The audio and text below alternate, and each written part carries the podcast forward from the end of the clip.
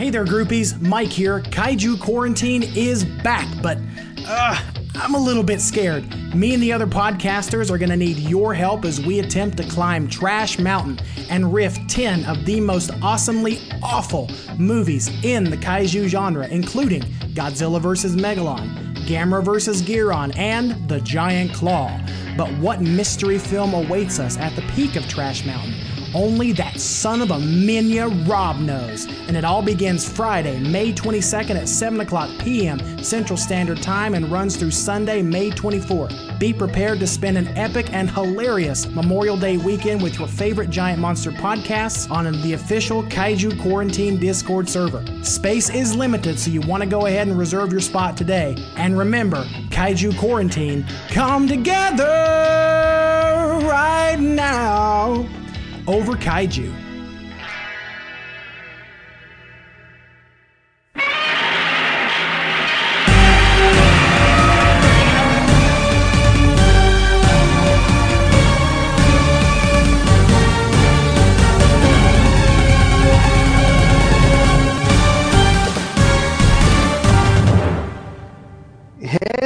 Everybody, and welcome back to another episode of Kaiju Weekly, the weekly podcast that introduces you to the wide world of giant monster movies. I am your host, Travis, and with me, as always, is my co host, Michael. you doing all right uh, this week, Michael? Yeah, I can't complain too much. Uh, just had to take care of some family stuff this week and uh, yeah, got that all got that all taken care of over the week, and and now I'm just uh, trying to relax and have a great weekend. And thought we'd uh, record a little episode today. Uh, hopefully, uh, hopefully it turns out really good. I'm excited. Yeah, yeah. Hopefully it turns out good. I think this one might be a shorter one, depending on how the last segment of uh, this week's episode goes. But uh, but as far as the main topic, I think we're gonna it's gonna be kind of a shorter one because uh, uh, it was it's shorter than I I expected it to be. uh, me too. Me too. Going into it, uh, I, I'm not going to give too much away, but going into it, when we decided to do a comic, I thought I was going to be sitting down for a couple of hours at least to uh, to read the material, but no, it, mm-hmm. it, it wasn't like that at all. Surprisingly. Yeah, yeah. But before we get into that, let's jump into the news. We put the little beep beep beep beep in there. I started put I started putting sound effects in our episodes. Hopefully, it's not irritating people. I was gonna say, cue the BDD. Yeah. um, so we just have two bits of news I wanted to talk about this week because we're still all dealing with the uh, effects of the coronavirus. So news is kind of slow uh, right now. But the first bit of news everyone in the world has probably already heard this who uh, everyone in the world who cares but uh we're going to cover it here because we it the news came out after we recorded the episode last week so we had to wait an entire week to talk about it. Um, but that's G Fest. G Fest has finally been canceled.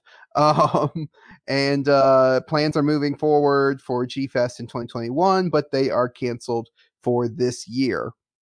So, Michael, what are your thoughts on G Fest getting canceled? I have mixed feelings about G Fest being canceled, honestly uh, as uh, this year would have been my very first year. I've probably have mentioned that a couple of times by now. Mm-hmm. Um, but this would have been my very first G Fest. Um, so I'm somewhat disappointed. Uh, but I don't necessarily know what I'm missing out on, so I can't be extremely disappointed. I'm in this weird uh, place where it's like it, it's terrible for the folks that don't get to go who have been over the last several years and and from what I understand, G Fest is a just a really awesome, awesome place to go if you love Godzilla and Tokusatsu. Uh, you know, but I'm I'm I'm happy that they I'm happy that uh JD finally gave in and canceled G Fest because I just did not want the the I'm trying to I'm trying to be I'm trying to word this in a way that's that's not gonna sound terrible, but uh, I don't want the overall fan reaction to JD not canceling soon enough to Mhm. taint to taint G Fest and ruin it for the folks that still planning go, still plan on going in 2021. Yeah. Yeah, that's the thing. Uh, and the criticisms of their slow response to canceling it and uh I mean the criticisms of some of the comments that JD has made on the GFest uh Twitter account I think are legitimate but at the same Right. time I also think that this situation that we're in is uh, because of the coronavirus is very difficult for everyone for different Mhm. reasons. Some of us are suffering a lot more than others, obviously, and Right. We all just need to chill out a little bit. yeah, I, I think that uh, I don't want to. I don't want to read too much, you know, because I'm not. I'm I'm only coming from this from my opinion. So the you know what I'm about to say is coming from my opinion. Mhm. Uh, but I think that you know the you know people have freaked out a little bit, or have freaked out, and for good reason. It, you know, it's a serious serious situation. Uh, but some of the anxiety that a lot of folks are feeling because of the coronavirus um, maybe caused them to lash out at JD and some of the G Fest personnel uh, or the G Fest organization in an unproductive way. Uh, yeah. So I'll just leave it at that. Yeah, yeah, they definitely uh it, it definitely lashing out the way that a lot of people have I think was a little too much. Um I won't say it's an overreaction because Mm-mm. uh it, it- they're reacting this way because of the of like you said the the stress and the anxiety that everybody's under and also like we said I some of the comments that JD made on Twitter like I understand like the for legitimate reason it made people angry uh Mhm. because some of it was kind of tone deaf and some of it was kind of um really just irresponsible. irresponsible yeah so um i'm going to go ahead and read some of the uh, comments from the official statement i'm not going to read the whole thing if uh, Sure. anyone is interested in it you can check out uh, the gfest uh, twitter account or you can check out gfan.com uh, that is where uh, this is posted but um, one of the comments says uh, or one of the uh, paragraphs in the official statement says over the years g-fest has become much like a wonderful a wonderful family reunion where friends meet and relationships are created and strengthened.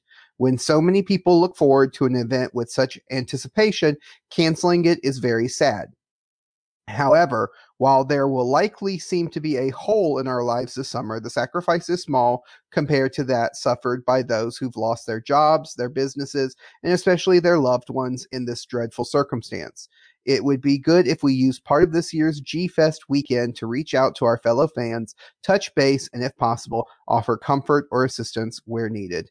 And this is this is part of the the situation that that we're talking about on Twitter, how a lot of the comments that JD was making um, seemed very uncaring and not really taking it seriously. And then here in this statement, it's showing, you know, maybe I don't know if he's the one who wrote this or if it was someone else on the team, but they obviously put in here how, yes, G Fest and keeping G Fest going when they, you know, when they were pushing through trying to keep it going.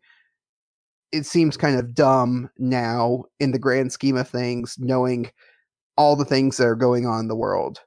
Right. Um, Is it? But in your opinion, Travis, and because we're just two people, we're giving an our we're giving our opinions, and I know this is a very very touchy subject for a lot of people, so I'm I'm just trying to kind of choose my words wisely.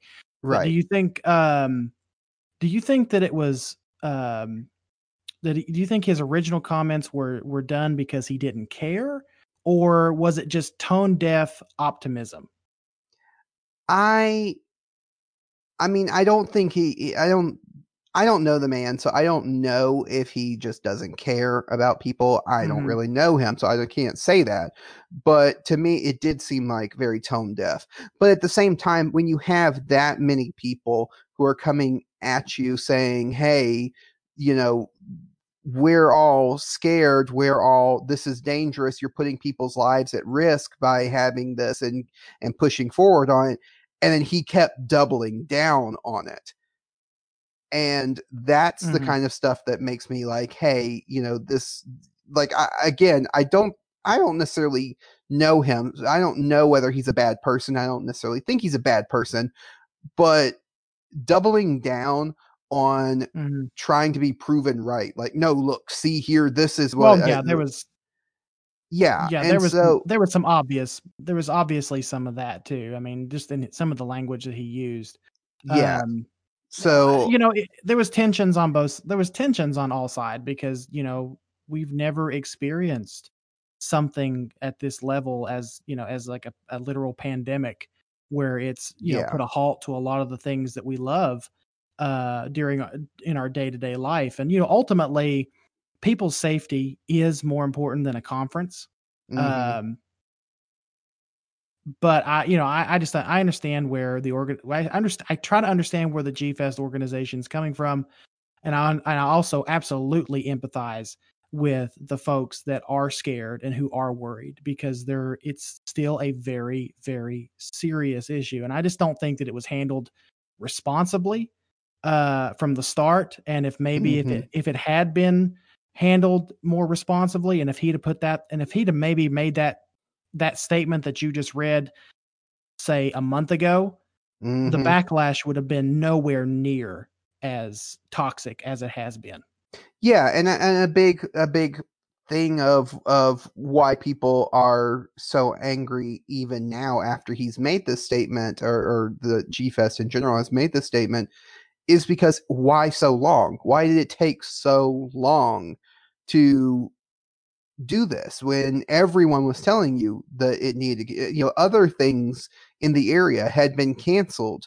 Other conventions had already been canceled and he was still uh, pushing through saying no we're going to do it we're going to do it. It just seems very baffling that he would push that hard. Now whether things were going on behind the scenes uh, Mhm. that led him to wait till you know till basically the last minute to cancel it i don't know. But I think on both sides, the side of the people who are legitimately and for good reason angry, and on the side of JD and the people at G Fest, everyone will benefit from just remembering that G Fest is a wonderful, fun thing uh, for fans, and it's a great, you know, thing that we have. But there are bigger issues going on in the world, and we need to remember that, and we need to just let bygones be bygones and focus on right now the more important things, and also the fact that uh, G Fest next year is um, already being planned. Yep, and I plan on going. Uh, so yeah, I Yeah. took a, I, I, I like a lot of folks went ahead, took a chill pill, and uh, yeah, I'm planning on going and showing up at 2021. So I'm, I'm pretty excited about that. Yeah. So, um, uh, uh, included in that statement says uh, this year's G Fest will not be held, but it will be next year. Uh, the dates are already booked July 9th through the 11th, 2021. Our new venue will be the Hyatt Regency O'Hare, uh, which they moved um, from uh, their previous location. They're going to be doing a different location, which they, from what I've heard, they've been needing to do for a while, but they just, they're finally doing that uh, Rosemont's premier convention hotel, which offers about twice the meeting space and twice the guest rooms. Uh, so it's the Hyatt Regency O'Hare Rosemont's premier convention hotel, which offers Mhm. about twice the meeting space, twice the guest rooms compared to the Crowne Plaza Chicago O'Hare. Uh, with another year's enthusiasm and anticipation building, the next G Fest promises to be twice as great as it ever was. So, um, yeah, and and so just everyone, let's just you know take a chill pill, like you said, and and uh, and look forward to next year's one. Um, hopefully, we're going to uh, we're working on and trying to organize a panel possibly for mm-hmm. uh Kaiju Quarantine, all of the podcasters who are involved in Kaiju Quarantine. So yeah, that's gonna be it's gonna be awesome. Oh, if we can get it, if we can pull that off, I mean that that will just be a really awesome way to cap off a year that we the year that we've had so far.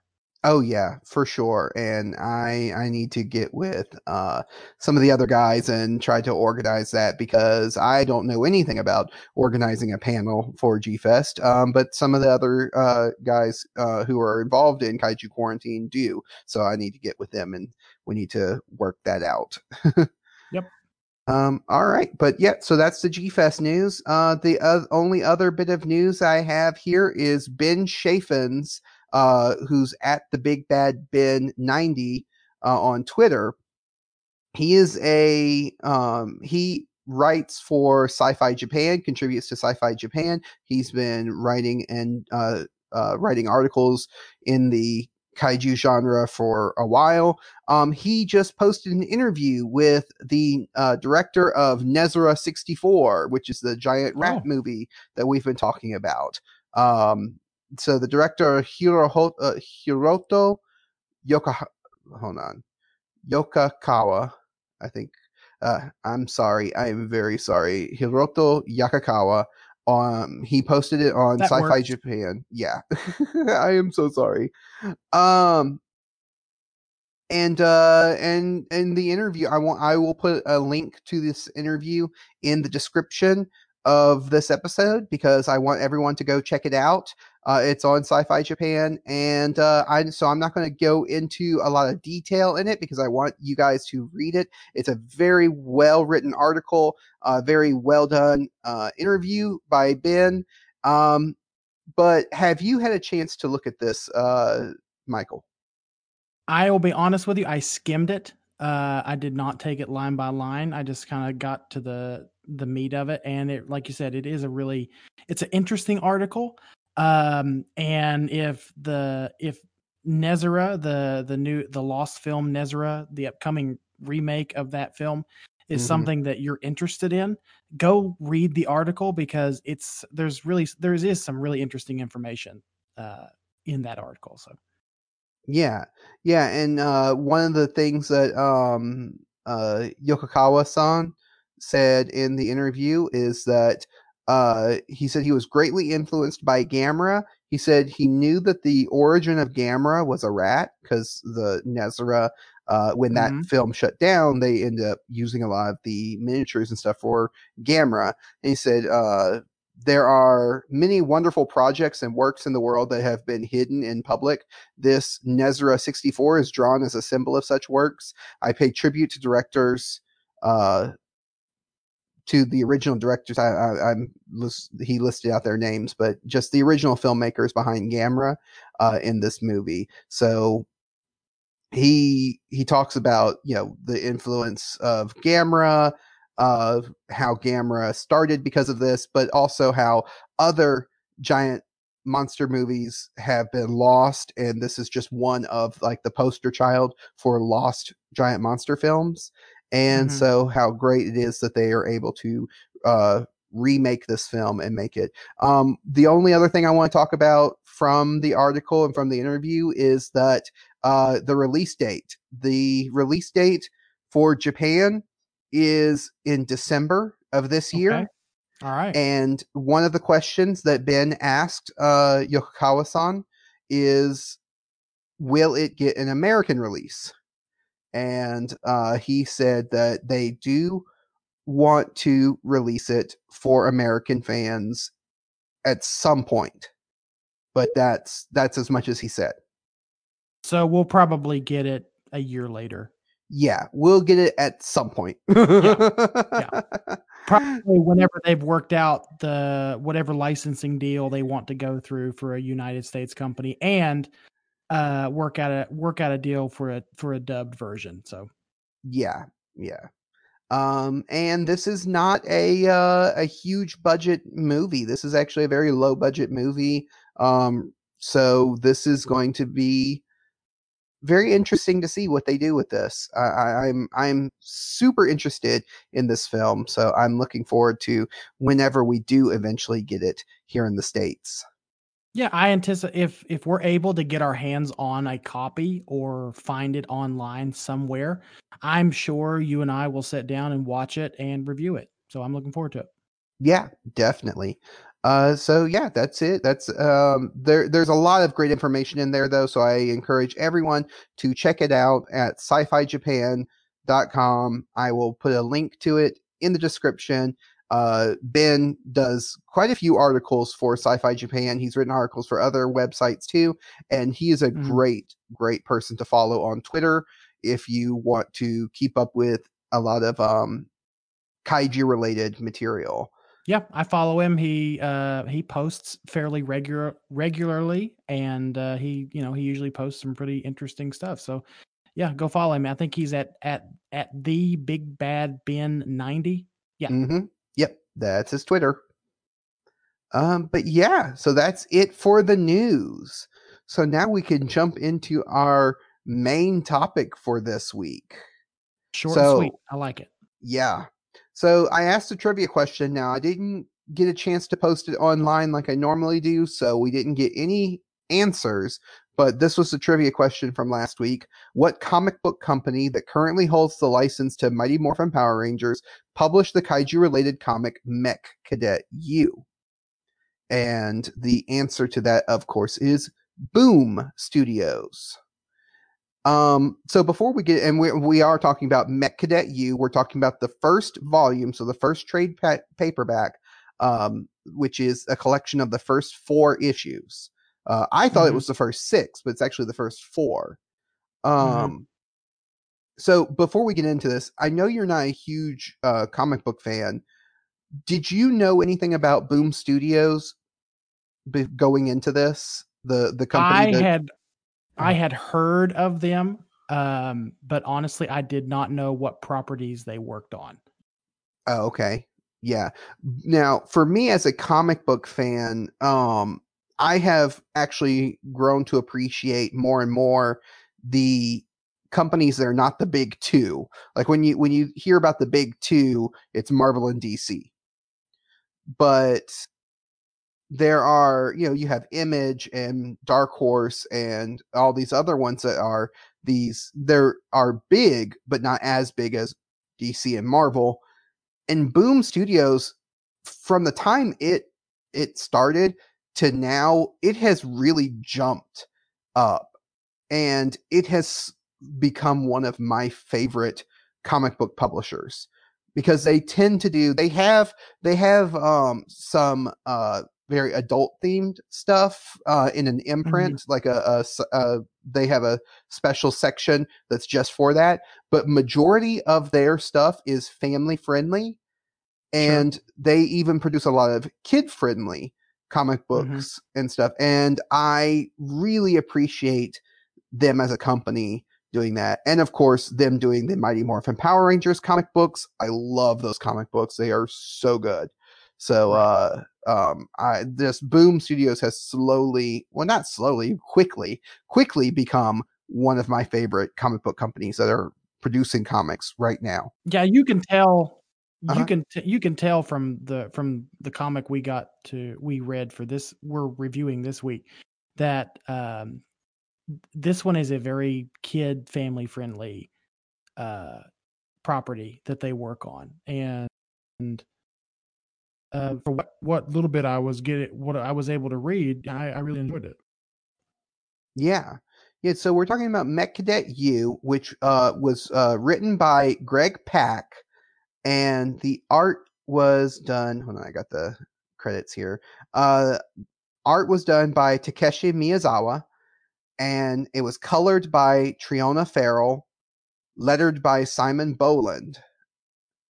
So, and, and the whole uh, idea and story was created by Greg Pak and Takeshi Miyazawa. Um,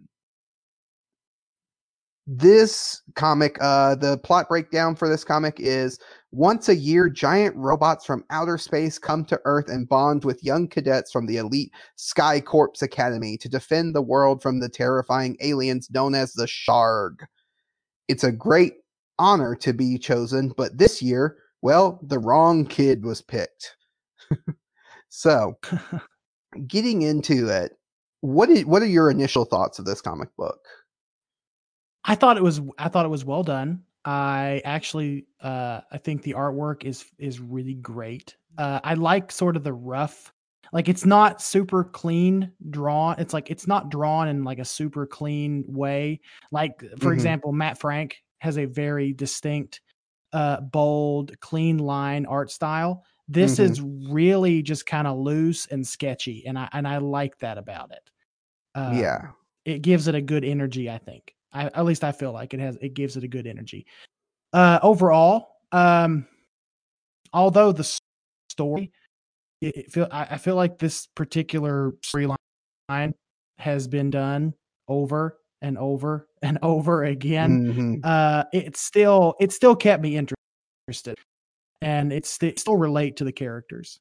Um for better or for worse, you can still relate to the characters. I'll I'll I'll, I'll say that. Yeah. Yeah. Um that's that's kind of my initial thoughts on it too. Now I did read this comic when it was uh initially coming out cuz it came out in 2017. I'm wanting to say was when it started. Um and I was reading it when it initially came out and it was a lot of fun. But uh but yeah, it, you can definitely tell it's inspired by things like Voltron and Power Mhm. Rangers and and other mech things like Mazinger and Gundam and other things like that. And you're right, the story is not super inspired. It, it's it's your basic story of a kid who is not the person that anyone expected to be the hero turns out to be the hero. He has to face ridicule and uh, prejudice and break through all of that. So it's so it's not anything new. But at the same time just because it's cliche or been done before doesn't mean it's a bad story. No, it that's I mean this like I said this story like we said this story's been done a lot uh in the past, but it's really in it's really up to the character development Mhm. whether or not you care about this uh comic or any kind of movie that follows this a very similar storyline as this. Um so yeah, I, I'm I'm intrigued by it. Uh, I enjoyed what I got to read so far. Uh, I'll probably continue to read more, uh, just because I want to. I'm I'm a completionist, so I want to finish the story. Mhm. Um, so I'll probably just go ahead and finish it. Uh, and it's not going to be. I don't feel like it's going to be something that I'm going to be bored with. Yeah, it's definitely I feel that way too. It's not boring. It's it's not boring. Um it's only 12 issues long, which is you know typical for a comic book run nowadays. Um Mhm. stories uh, especially uh ones that are not from like the big 2 uh have, be- they usually run about 12 issues, you know, if you get a full um a full run. But uh so it's not very long. And because of that it does suffer from being kind of rushed. Mhm. there are moments in it where it felt like we're jumping from one thing to the next to the next to the next. Now i know that originally this comic book was not supposed to have 12 issues it was supposed to be i think 6 and then they extended it so I think part of the rushed feel for the first few issues is because they did not expect to continue the story on Right. further and so they were just trying to get through it as quick as possible. Um so that's part of the nature of the way comic books are written nowadays because of the way that uh uh story arcs and story runs are done but there are times when it just it did feel kind of rushed um did you feel that way I did. Um, I I felt like they didn't spend. A, I wish that they would have spent a little bit more time, especially in the first couple of uh fi- first couple of issues. doing a uh, a little bit more character development because in Mhm. the first issue you see you get sort of a you, I mean you know that um, uh, Stanford, uh, you know he comes Mm. from an immigrant family. Uh, he's you know his mom and him work as custodians at this uh, at this academy, and it's sort of a an underdog story. And you, it, the the comic lets you know that sort of almost almost immediately. It lets you know that this is going to be one of those underdog type stories because you have sort of the, you have this kid who, like I said, comes from like a, a sort of a, a low income. Well, I don't know if it's low income. They didn't really uh, make reference to that, but it comes from this an, an immigrant family who is who's probably had some trouble assimilating. Um, hmm and they're working sort of this low paying job uh some of this manual this manual labor job that a lot of folks would not take uh probably most likely just to make ends meet. And they're surrounded by these elitist um cadets who uh who many of them have a very high sense of entitlement for themselves. And and that brings us to when we meet our antagonist uh, or hmm comic park um who is very much the entitled uh brat. Let's just say that. Yeah. she is very much the entitled brat and um yeah and so the comic the comic does not waste any time at all setting up that storyline and letting you know that this is going to be sort of one of those those rags to riches underdog stories.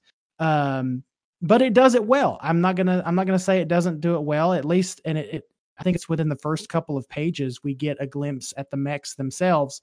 And uh, uh stanford has already uh established a relationship with one. Um uh, whose name is Buddy, which is kind of funny because the deer that would uh, come by our house, we named it Buddy. But anyway, that's unrelated to the kaiju, but I just thought I'd throw that in there.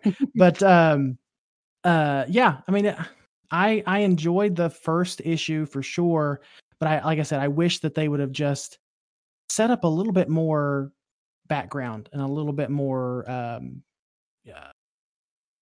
yeah, I'm Right. trying, I'm trying to find the word. I'm trying to find the right word I'm looking for, but you get what I'm trying to say, Travis. Yeah, Uh, yeah. If they if they had spent a little bit more time on the uh establishing, yeah, and the character development, um, the, that would have been great to begin with.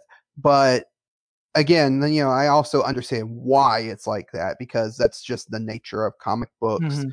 nowadays. Is you just you just don't have the time to do that Right. When you have six issues that you're trying to you know write and finish um i I just you know i wish comic book writers and and artists were able to spend as much time as they wanted on a project that they uh that they felt passionate about and that they wanted to do uh but you know that's just not the nature of the business I was um I was getting ready to ask you just just as a Uh-huh. side topic here.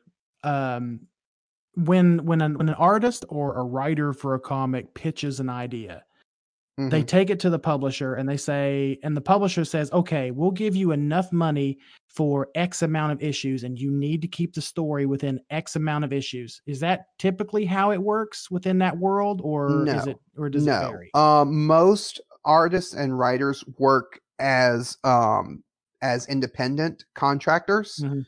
um or Okay. freelance so basically especially for an independent uh publisher like boom studios or um image or dark horse you as a you as a writer or creator pay for the book to be done. You know basically you have uh your artist lined up your colorist lined up and everything and you present this book to the publisher and the publisher chooses whether they want to publish it or not.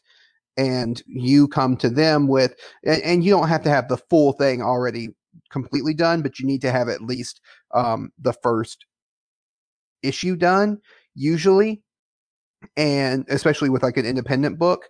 And so or at least a, a decent enough idea that's fully fleshed out to where you can take it to the publisher you show it to them say this is what what i have. This is what i'm going to do and the publisher will you know work with you and say okay well you're planning on doing 12 issues. We only need six issues. Can we cut it down? Or they'll say you know they'll say oh, you were planning on doing six issues. Uh can we extend that out some more and stuff? And so they'll say that. But you as the creator are taking the responsibility of paying for it. They're not paying you the money to produce the thing. You produce the Okay. thing, then they pay you for what you've done. Okay.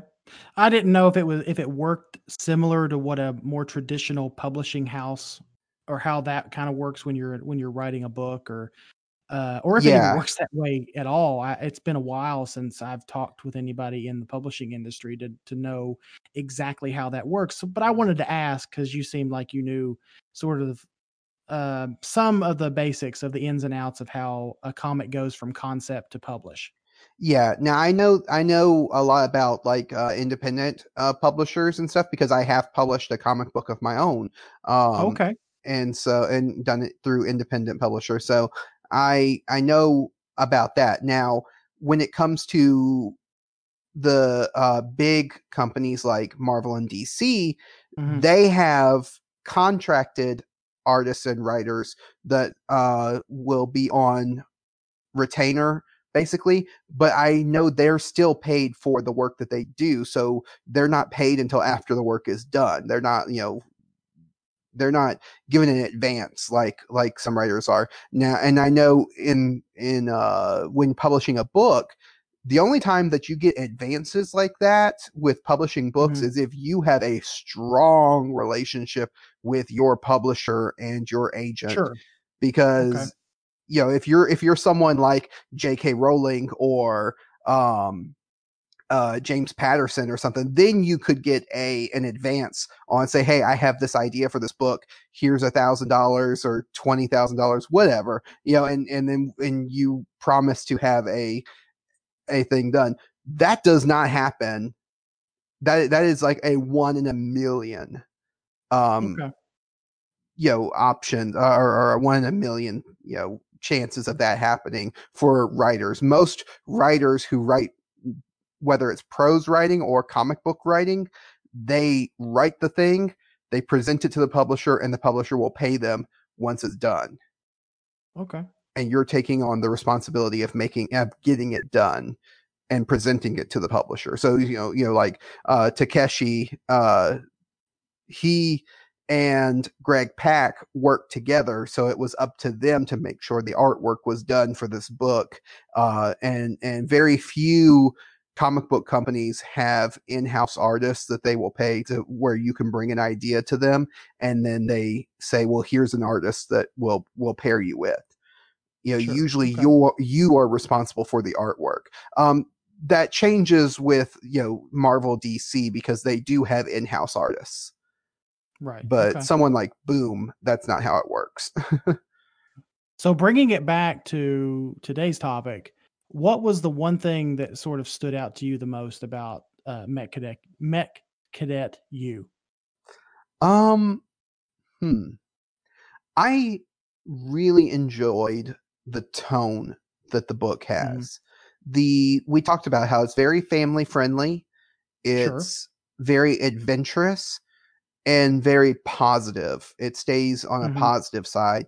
Uh, even with you know uh, the main character overcoming obstacles, he he never lets them tear him down and and break him. You know he keeps that optimistic view of things, and I like that. I, I think that optimism is something because I am an unapologetic optimist. Right. um, I love seeing that because it, it- you're you know not being big in the comic books, you may not be aware, but comic books can be very dark and depressing. I imagine that they can. I'd say that some of the some of some of the Batman the some of the Batman comics are probably very very dark. Oh yeah, I, and and Batman is very mild compared to what you know some things that exist out there. So and, and I mean movies can be that way too. There's so much media, TV, books, comic books, movies that are very bleak nowadays. Mhm. And I am glad to see whenever I find something that's that's very optimistic and has a very hopeful tone to it. Okay. Yeah, I, that's what I that's what I kind of realized uh, when I got a little bit deeper into some of these issues that it does keep a very sort of upbeat tone, and it moves it it moves at a really uh, fast pace too. Sometimes too fast. Like one panel, you'll see just a, a simple conversation between two cadets, and then boom, uh, um, the alien shows up. So Mm-hmm. yeah, it's it's it kind of it takes you off it it catches you off guard sometimes um with its storyline, but like you said there's a lot of action in it and I feel like it's written in a way I feel like it's written the way sort of a kid friendly pre um, preteen action movie would be written. Mm-hmm. Yeah. Now, uh, going into the the giant monsters and the giant mechs, because well, let's talk about the mechs first, because we are in Mech Month. Uh, for anyone who's not aware, uh, May has been Mech Month for this podcast, Right. so we've been covering uh, topics that involve mechs. Um, what do Mhm. you think of the design of the mechs in in this comic book? You know, I feel like they're pretty pretty um generic. That's how I feel. Mhm. Except for um oh shoot, what is the name of the the spe- the specialty mech that was built by Um, humans pilot Hero um, One, I think. Yes, He- Hero. yeah. Okay, yeah, the one that was the one that's piloted by Park. Mhm. Um, excuse me. Uh, except with everyone except for that particular one looks pretty 1960s, 1970s robot look. It's it's sort of got that old school kind of really smooth uh texture to them, which which is kind of weird because these rob these robots come from space and the Mhm. one and they look mild compared to the one that's actually built by humans the one that's actually built by humans looks like it would have come from space as opposed to something a little bit more humanoid like like buddy and some of the others Yeah.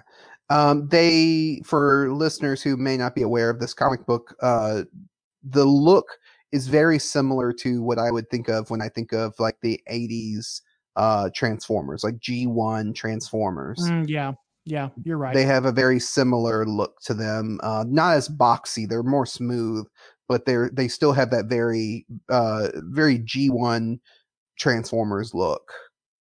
Yeah, bringing it back a little bit to kaiju, it it kind of reminds you, um, uh, Buddy sort of reminds you of Jet Jaguar because you've got that you've got those smooth lines, those that very humanoid uh, look to them, you know, with the eyes and the uh, Mhm. what looks to be a mouth, but I don't think it's a mouth.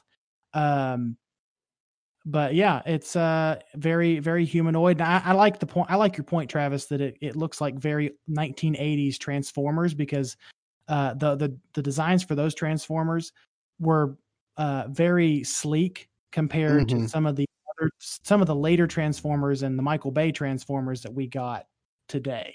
Right. And if you and if you look at the the like you were saying Hero 1, the human built uh mech actually looks more like the modern Transformers uh like Michael Bay Transformers because it's very Yeah. sharp angles, very twisted metal look to it. Very Um, aggressive. yeah. So uh I I I think that's really neat. You can definitely see the inspirations that uh Takeshi and Greg Pak had in making these characters.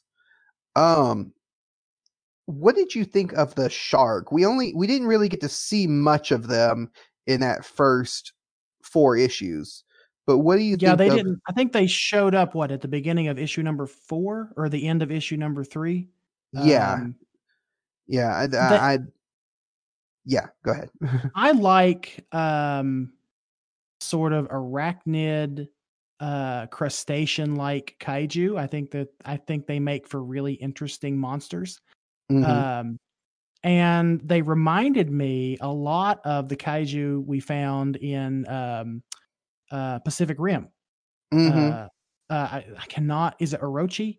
Is that the one the um, the big one? Not the Oro- not Oh. Orochi.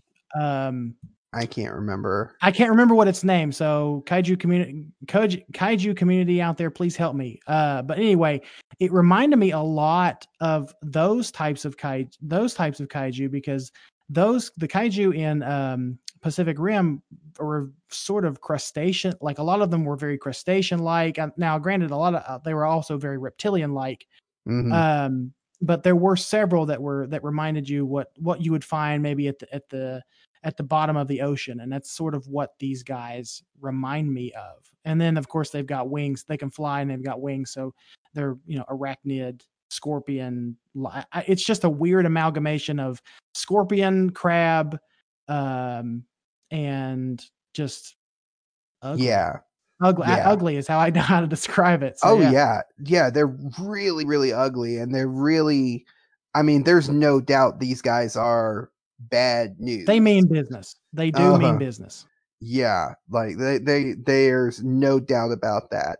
Uh, I do, I do really like the design. I, I think you're right, right on the money when it's like they're, they're ugly, they're disgusting looking, and but at the same time they're really cool looking because of that, you know, kind of uh, insectoid, um, segmented body uh style that they are and just they're just like covered in spikes and and rough bits and it's just yeah they're they're really great monster designs um is there any other uh things that you want to talk about as far as like likes and dislikes for Mech Cadet Yu?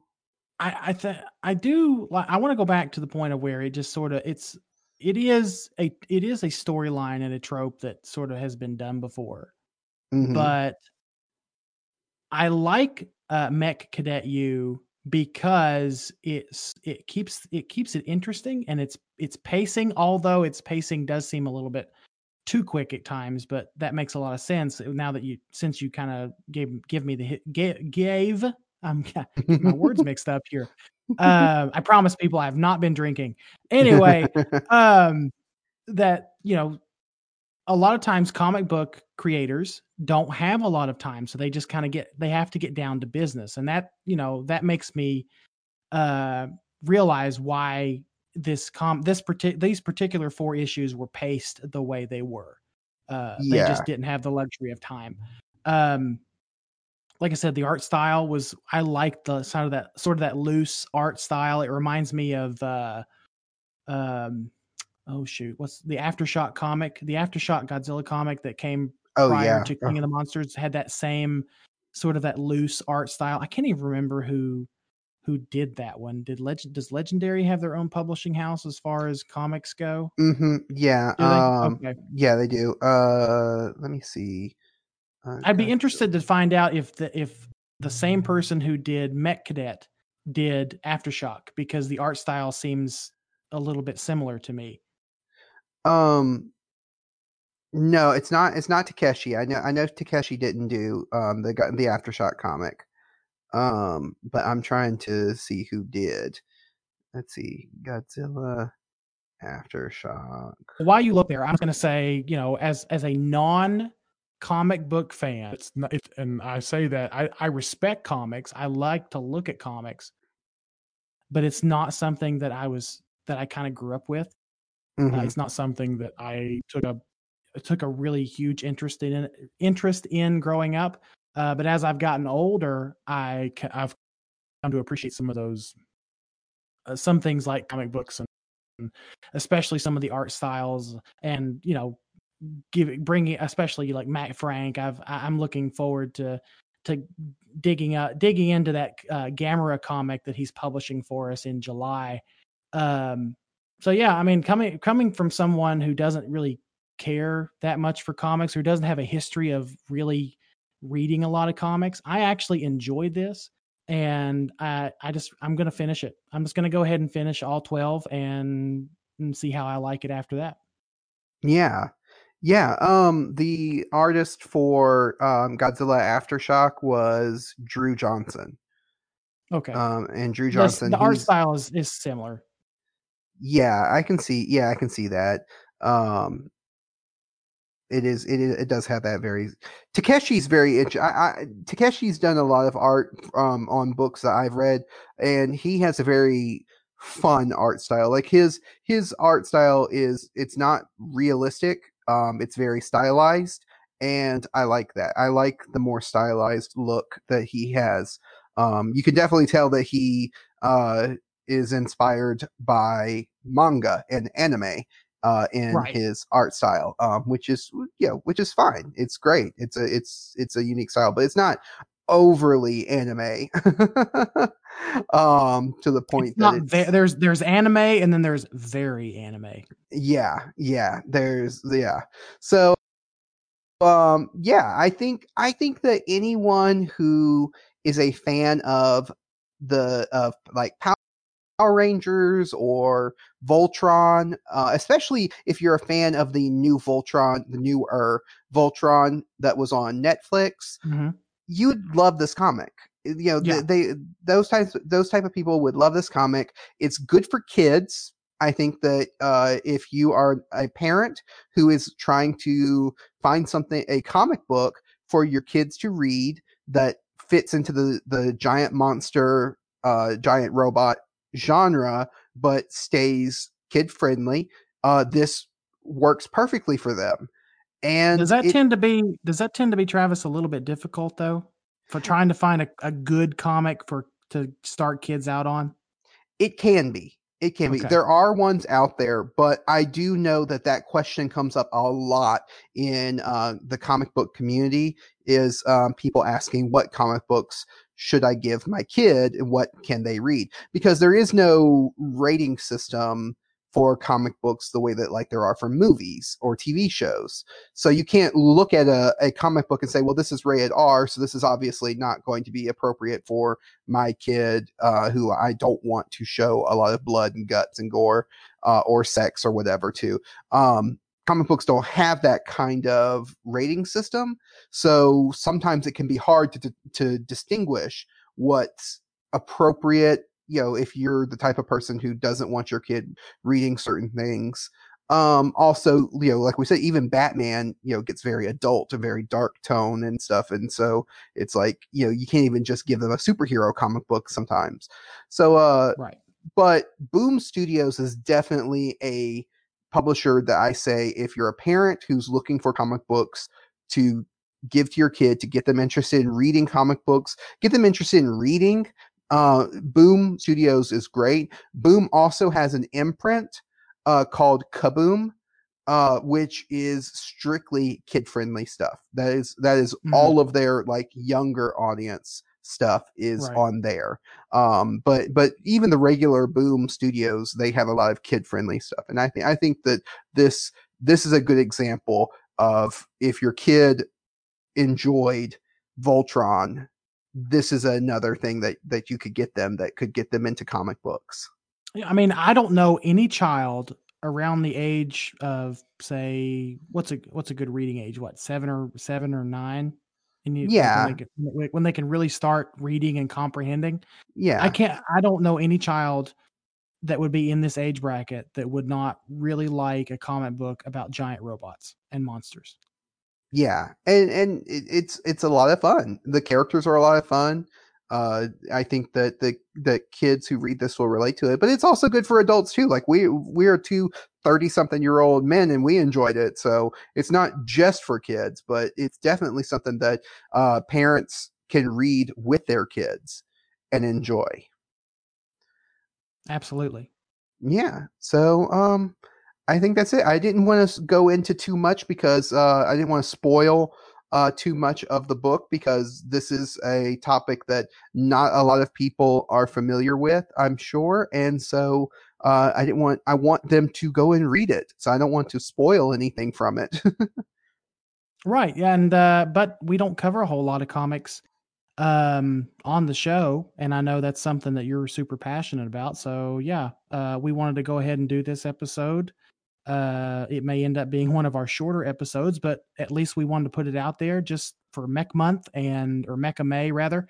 And um uh yeah, Mhm. have something have something for everybody and kind of give you a- a little taste of a comic book that we both enjoy, especially me, not really being a comic book nerd, at least not as nerdy as Travis.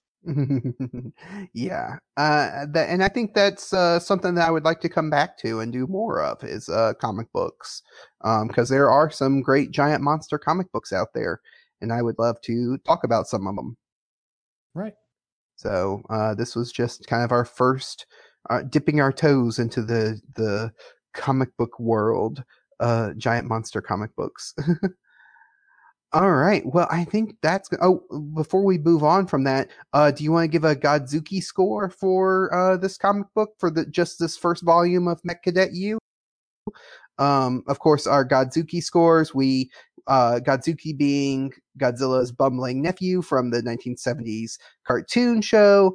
Uh, we like to pay homage to the great Godzooky by using him as our yardstick in measuring how great or bad uh, some of these movies and comic books and other things that we review are. Right. Uh yeah. So in my notes, I have it at a four out of five. Um, and I'm gonna stick with that because you know for what it for what it set out to do in these first four issues, uh, I think it was successful. And although we do, although you and I both have our issue, have our um, concerns about it or just problems with it, you know, a lot of it just comes up to pacing and just sort of character development. It is really a lot of fun, and for the factor and for the art, uh, that looks really, really good. Uh, and although the story, the story itself surrounding these cadets has been done before. I think that this particular comic series ha- is successful in in telling a, an interesting story that is good for everybody of any age. Yeah, I think you know the. I, am going to agree with you. I'm going to give it a four out of five Godzookys.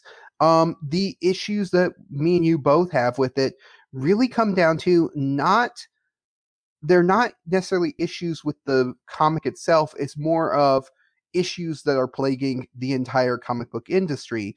The way, sure, yeah, you know, the way uh, comic books are written, the way that they're done, uh, having short runs, not being able to do a full, you know, story arc like you want to do, uh, mm-hmm. and and also the way that uh, trade paperbacks are divided up.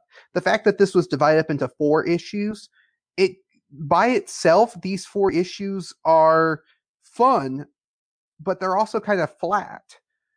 It gives mm-hmm. you a taste of what you what you're uh you know what you're in for. It makes you more interested in reading you know the rest of it. But it also is kind of like there i wish there was more too. A, a typical trade paperback is like 12 to 16 dollars if you're paying 12 to 16 dollars for this trade paperback and this is all you're getting mm-hmm. i i kind of like i wish there was more to what it this first volume now that being said that is a that's a problem with the comic book industry not the not this itself. particular yeah not this particular comic itself itself it itself. There we go. There's yeah. the word. Sorry. it's uh, been a uh, long week. it has been a very I'm sorry guys. It has been a very long week. Um but yeah, it's it's not issues with the comic itself uh we have and like you pointed out and I couldn't put my finger on what really my issues were because again, I'm coming into this, you know, brand mm-hmm. new.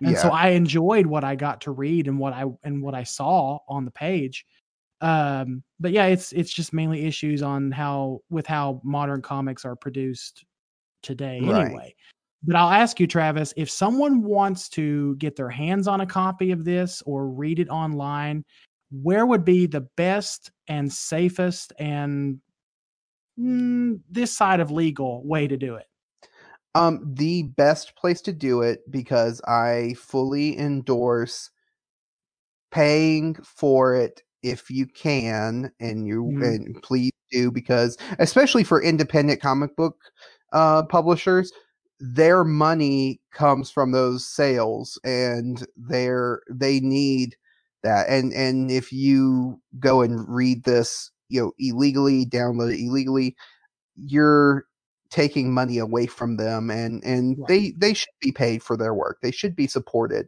by us um so i would say the for me the best place to find it is on Comixology.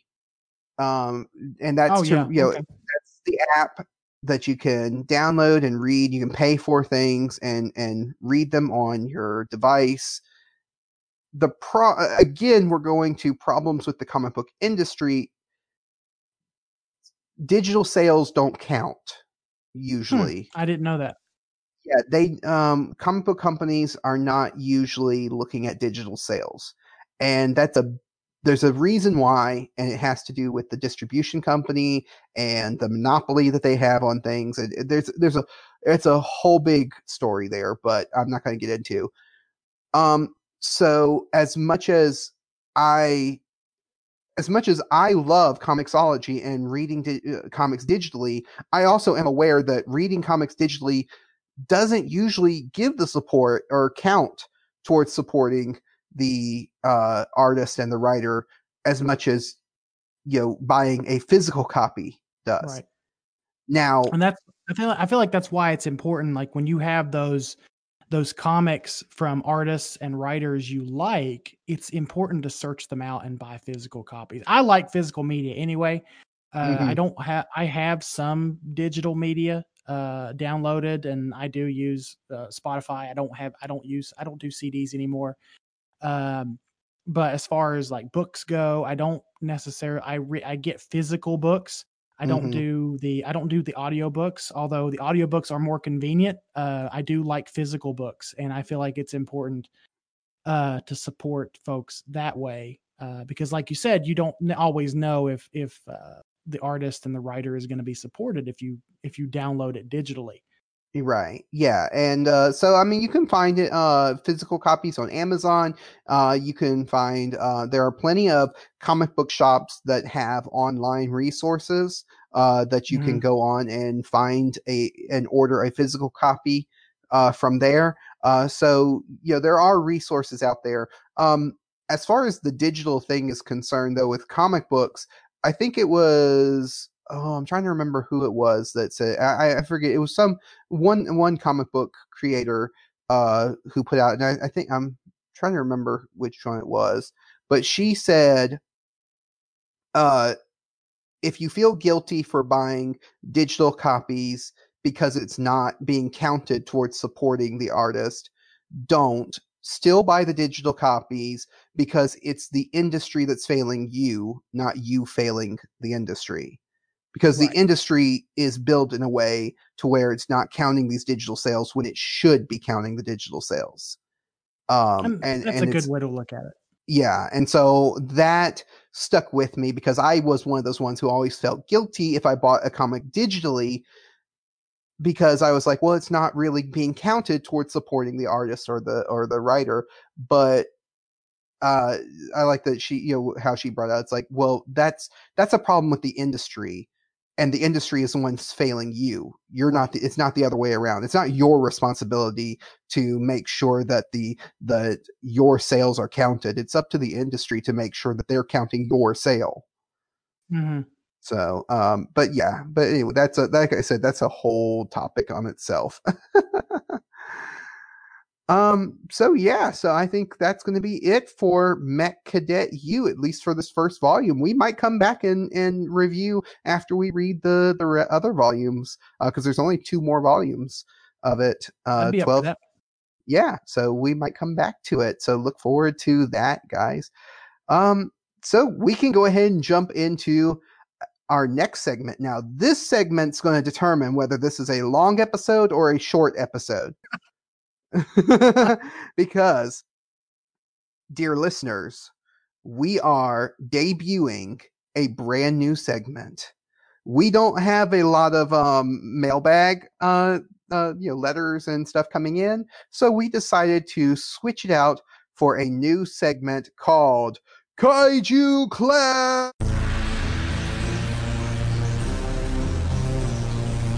Kaiju Clash!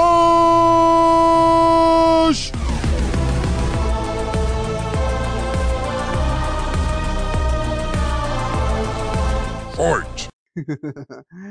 uh, and I'll put the theme song in there too. right. We'll probably just put the theme song right here after you say Kaiju Clash. Or even in the middle of it. just cut right. myself off. um, so Michael, do you want to explain to the listeners what Kaiju Clash is?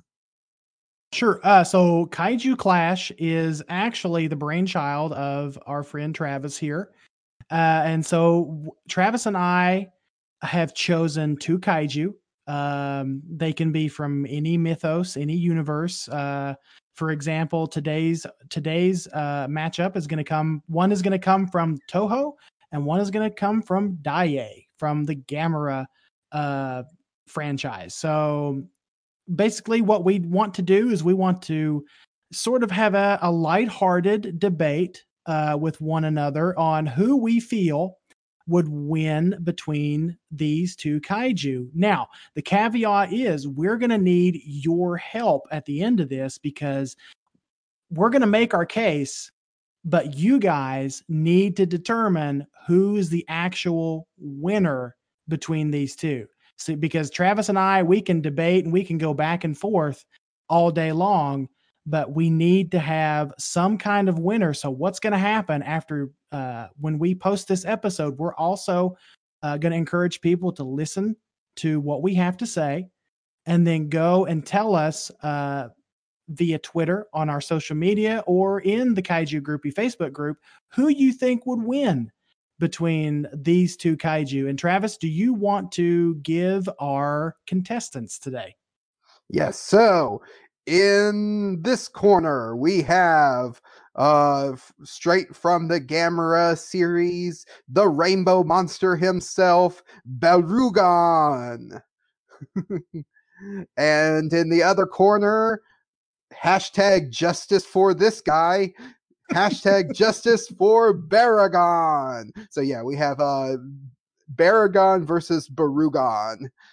Right. and, and it just seemed appropriate to open up with this one.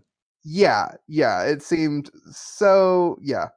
Uh it seemed so appropriate. So uh who's gonna go first? Uh Travis I know I, I got to be the gentleman here, and I'm going to say, since I know you're going to lose, I'm going to let you go first.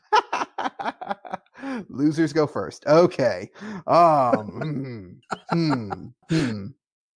Well, I could start with a very low blow and say Baragon is in better movies. oh well, yeah, okay, all right. That's, that's... kind of a. It, I know it's a low blow, but that's that's um. Baragon is a fantastic kaiju, but as far as like a battle is concerned, one of the things I love about Baragon is he is up close and personal. If you see him in uh in Frankenstein versus Baragon or Frankenstein Conquers the World, and you see him in uh GMK, he is up close and personal. He likes to get in there and just really tear into his opponent. Yeah, he got up close and personal with Godzilla's tail in GMK. Yeah. Ooh, ooh. Hashtag justice for Baragon. but no, you're right. Uh, Baragon does he does have some hand to hand combat skills, but my guy Barugon has an advantage in the fact he has better long range attacks. For example, uh, the the main thing that Barugon is uh, known for is his rainbow death ray, um, that can basically wipe out an entire. It. I, I love it too. basically, wipe out an entire fleet of tanks all at once.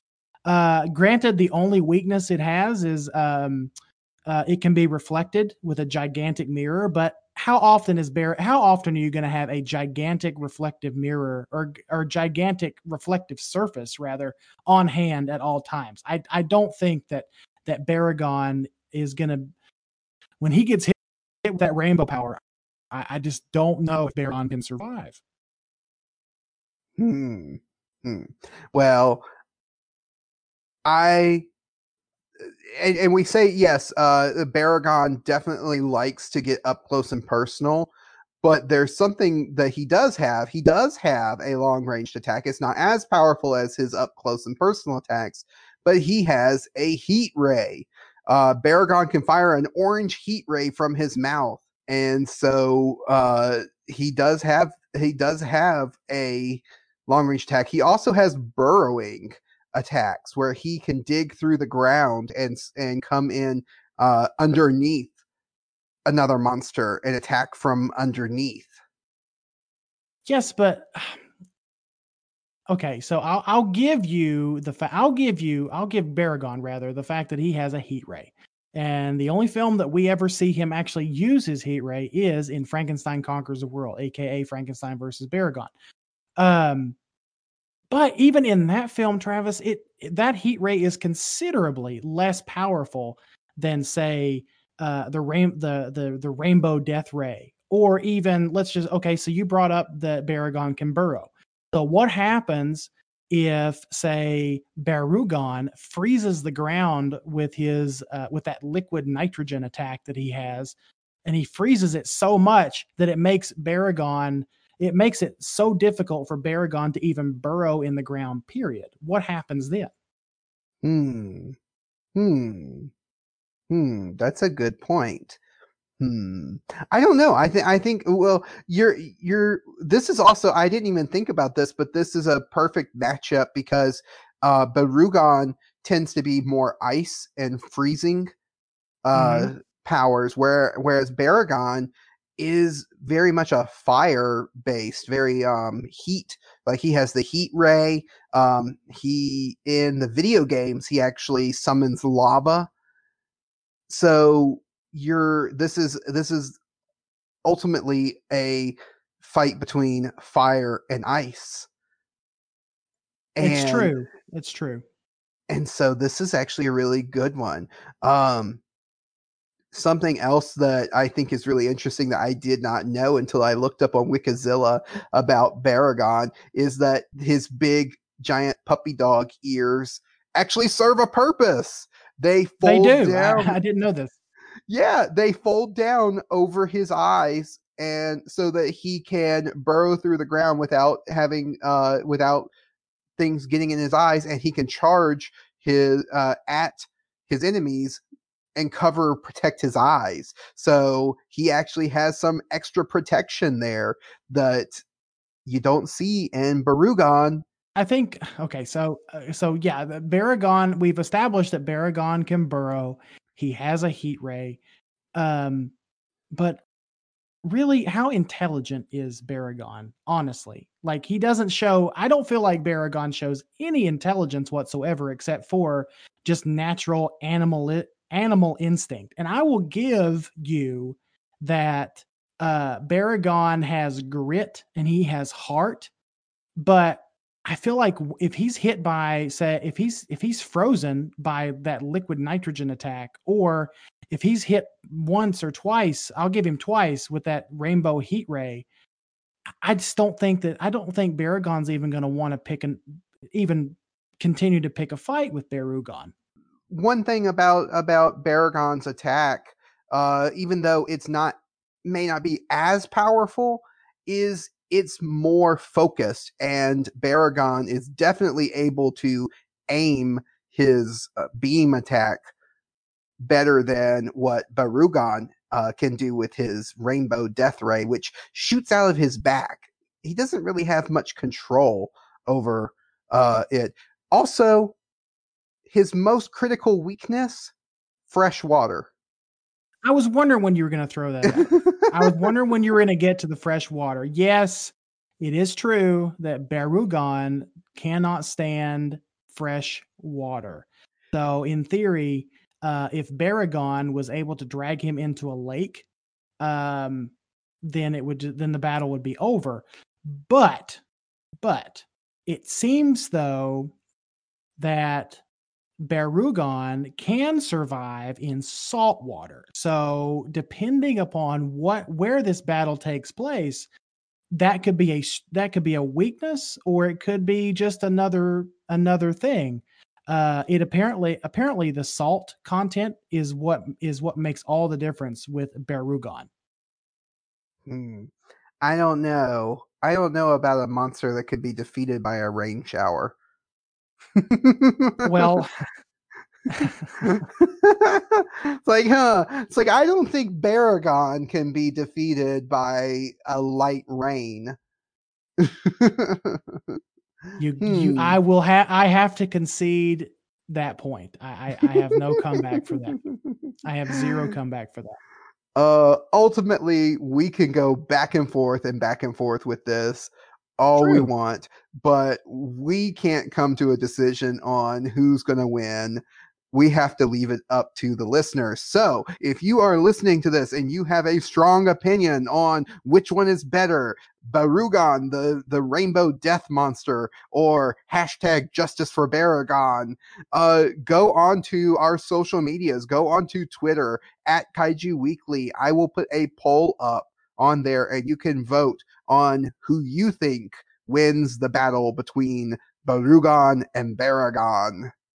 And I will post a poll uh, in the Kaiju Groupie Facebook group. And so, what we'll do, Travis, uh, the next time we meet, we will go over the results in the news section. How about that?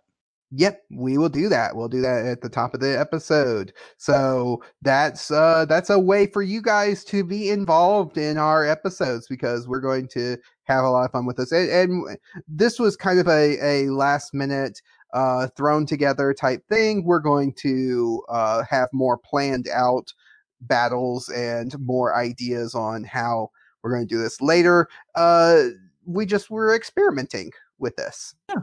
We, And- we'll, we'll have it more polished next time. Yeah. Yeah, definitely. Uh so uh I think that's gonna be it for this episode. We just need to um ask the trivia question for next week's uh episode to hint to next week's episode. Now we are continuing our theme. Uh, next week is the last week for Mech Month. So, of course, we had to cover a big one. One that a lot of people are going to think of when they think of mechs in the kaiju genre. So I had trouble finding a trivia question that didn't automatically give away the answer. So I'm go I had to think up a good trivia question that was a little bit more difficult because the answer is going to be very obvious. But the trivia question hinting to next week's episode, which Godzilla film caused Universal Studios to file a lawsuit claiming it was too similar to their TV shows The 6 million dollar man and The Bionic Woman? That's a good one. When I first read that question, Travis, I I hadn't looked at the notes in a while, so I'd forgotten what film we were covering next time. Uh, so I didn't know the answer. Uh, but now it all makes now it all makes sense. Yes, I did good job then. Uh, because yeah, because I mean, how what trivia question? If you if you think of a trivia question on the spot for next week's episode, it, most of them are just so obvious and so easy. So I had to try Mhm. to come up with something that was a little bit more difficult. So that's the, that's what I came up with. Um, sure. And we'll post that question to all of our social medias, including Twitter, Instagram, and the Kaiju Groupie Facebook group. And we just want to encourage you guys uh, to participate and answer. And if you answer correctly, incorrectly, funny, I don't care what, we don't really care what kind of answer you give. Uh, Right. Just as long as you give us an answer, we will give you a shout out on next week's episode. Yep, we sure will.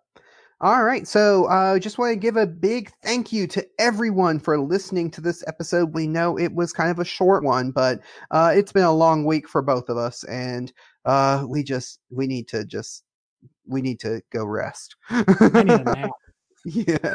Um, so if you want to follow the podcast on social media, like we said, we are at Kaiju Weekly on Twitter and at Kaiju Weekly Pod on Instagram. You can subscribe to the Kaiju Weekly YouTube channel for all the latest episodes and clips from older episodes. Um, we're still trying to keep up with that. Uh, we it may not be you know every single week at the same time that the new episodes get posted on uh, the podcast apps that they'll get posted on YouTube, but we will get them on there eventually.